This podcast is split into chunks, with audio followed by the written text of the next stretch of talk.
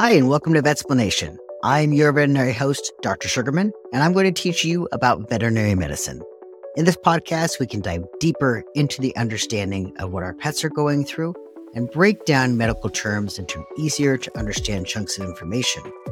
Just a quick disclaimer this podcast is for informational purposes only. This is not meant to be a diagnosis for your pet.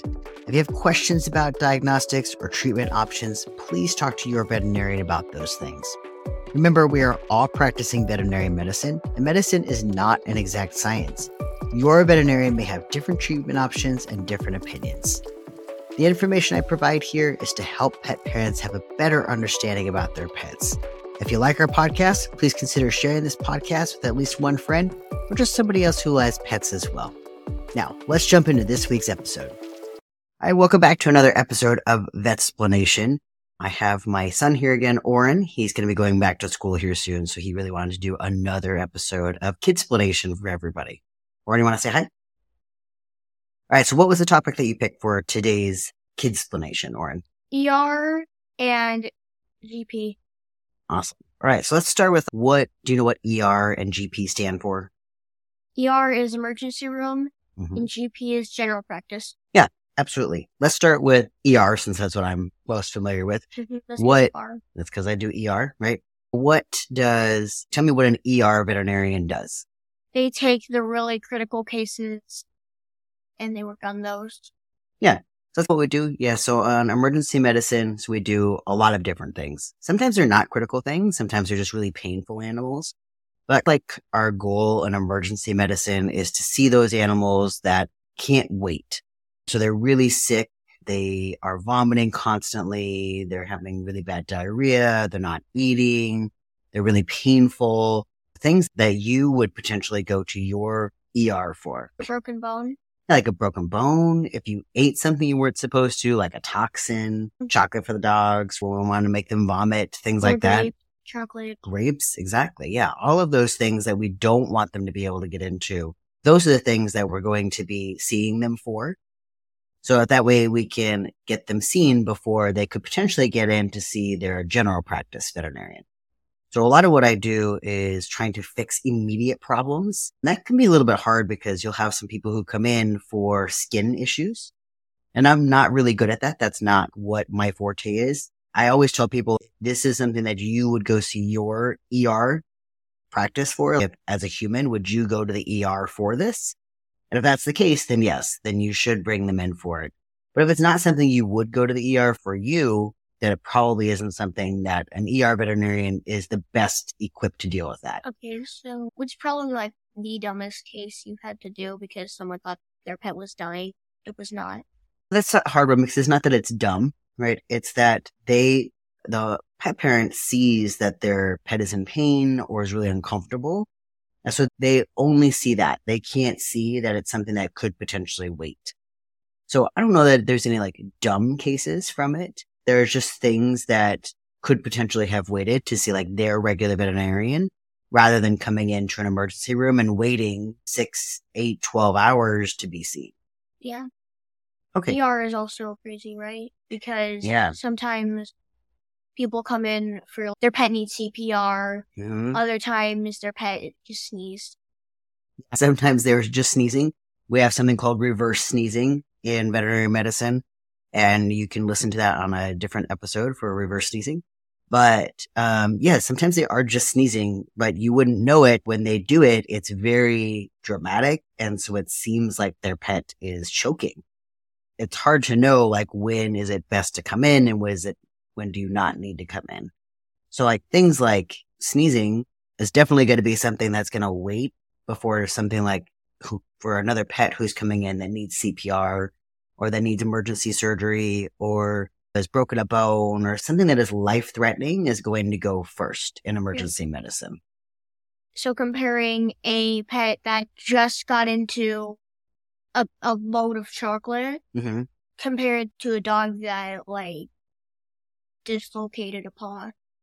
Still, both are not good. Yeah, both are not good, but we have to decide both of those are probably not going to be a life threatening thing at that moment, but we still have to decide what it gets seen first. The paw, that something that's dislocated, That's painful. So they definitely need pain medication versus the dog who ate a large amount of chocolate. That can become very detrimental. That can become very bad.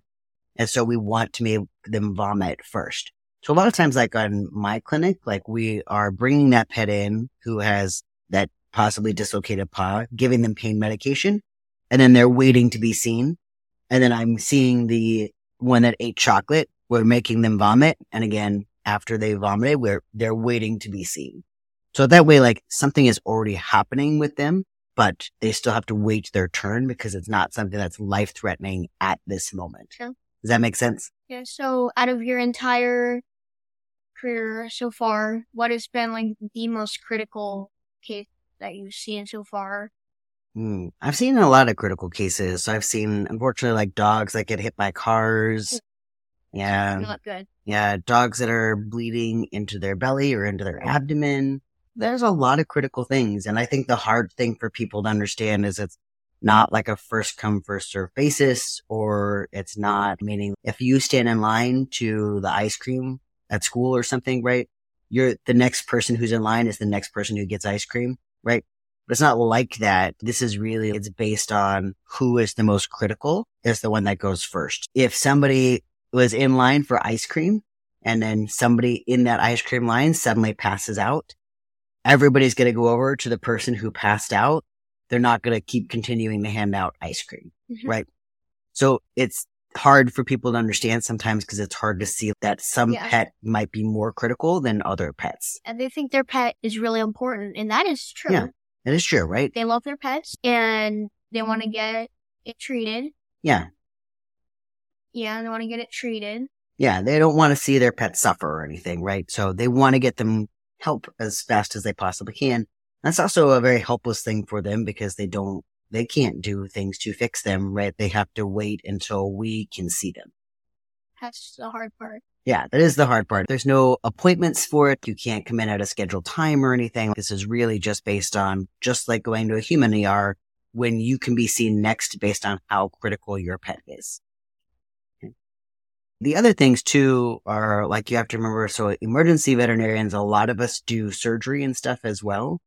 So if there's something really critical that needs surgery, like we have to stop seeing all the other patients. So that way we can do that critical emergency surgery before we can move on to do the ones that are not as critical.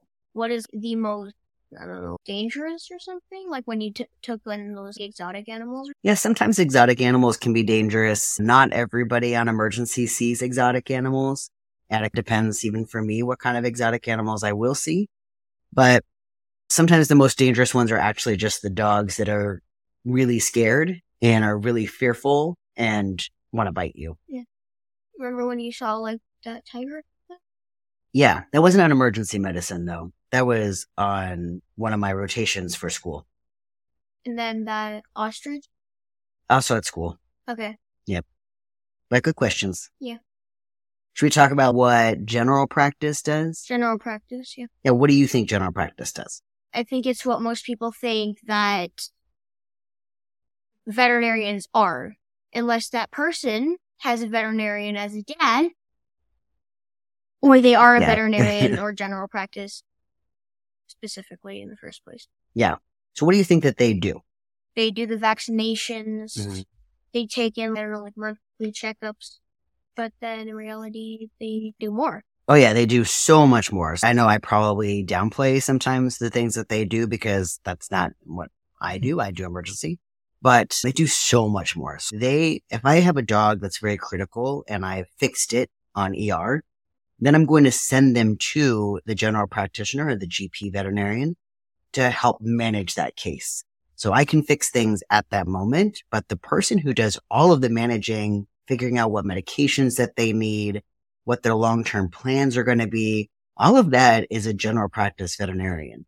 So they do a lot more. Sometimes some general practice veterinarians do surgeries that I don't do. So there's, even with veterinarians in general, there's so many things that we don't think about that veterinarians do.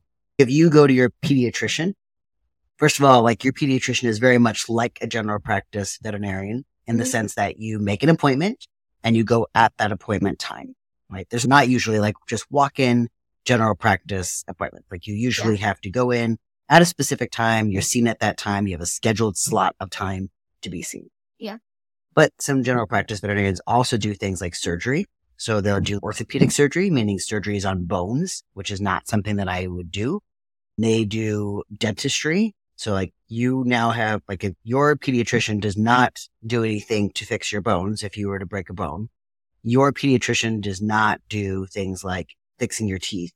You go to a dentist to do those mm-hmm. things, right? If you have something that's needs x-rays, you have to go to another place in order to get x-rays. Or if you need an ultrasound, you have to go to another place to do an ultrasound. But these are actually all things that we do mostly at the veterinary clinics. There are definitely specialists who do other things like surgery. There are specialists who do dentistry. There are specialists who do eye things. But a lot of these things first happen in the veterinary clinic and most of the time with the general practitioners. Okay, so And then they also do vaccines and wellness checks, like you were saying as well. but for general practice, they see the like the regular things. They do the checkups. Mm-hmm.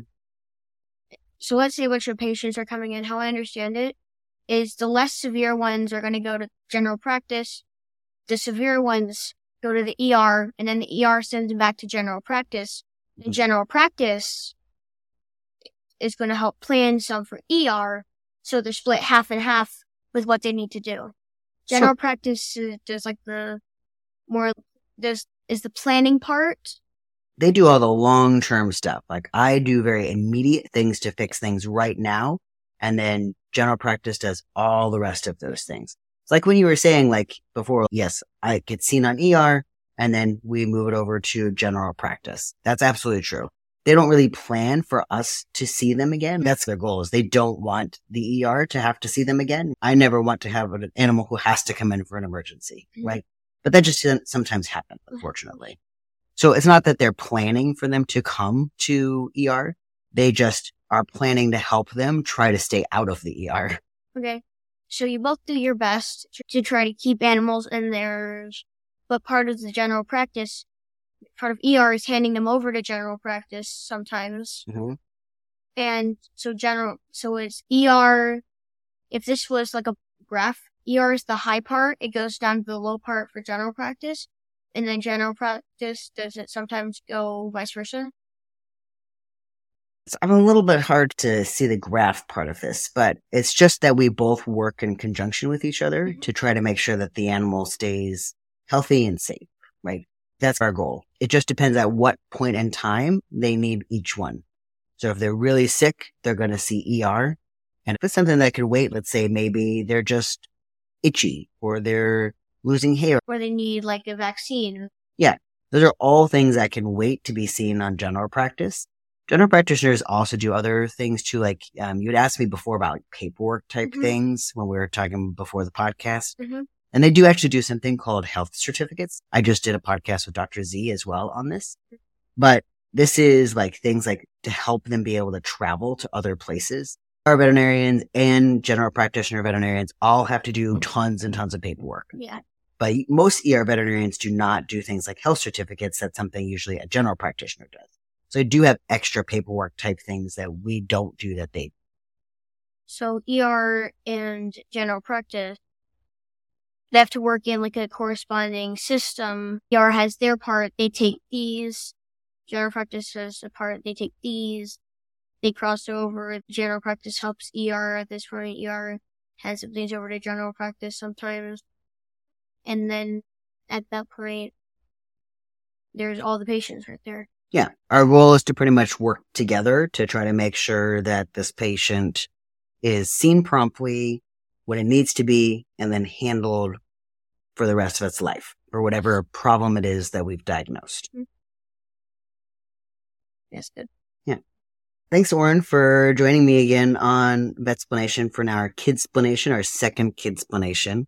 So I know you're going to be going back to school soon, but It's hopefully, It's going to be hard to do these episodes. yep, yep. So hopefully maybe we'll do some when we're on school break Again. or maybe even we'll plan some more for next summer.